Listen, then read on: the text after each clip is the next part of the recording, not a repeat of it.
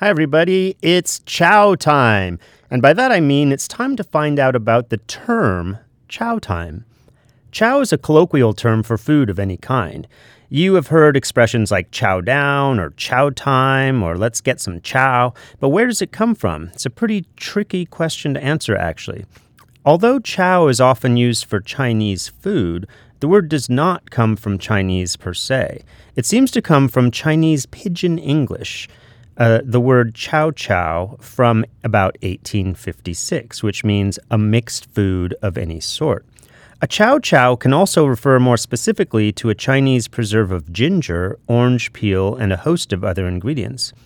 Since entering English, the term gained popularity in the U.S. military, where the term chow hall is often used for a place to eat. There's a pretty good chance that if you hear someone declare it's chow time, they got the phrase from the military. Tune in tomorrow for another tasty meal, a little bit of chow, a funny word history.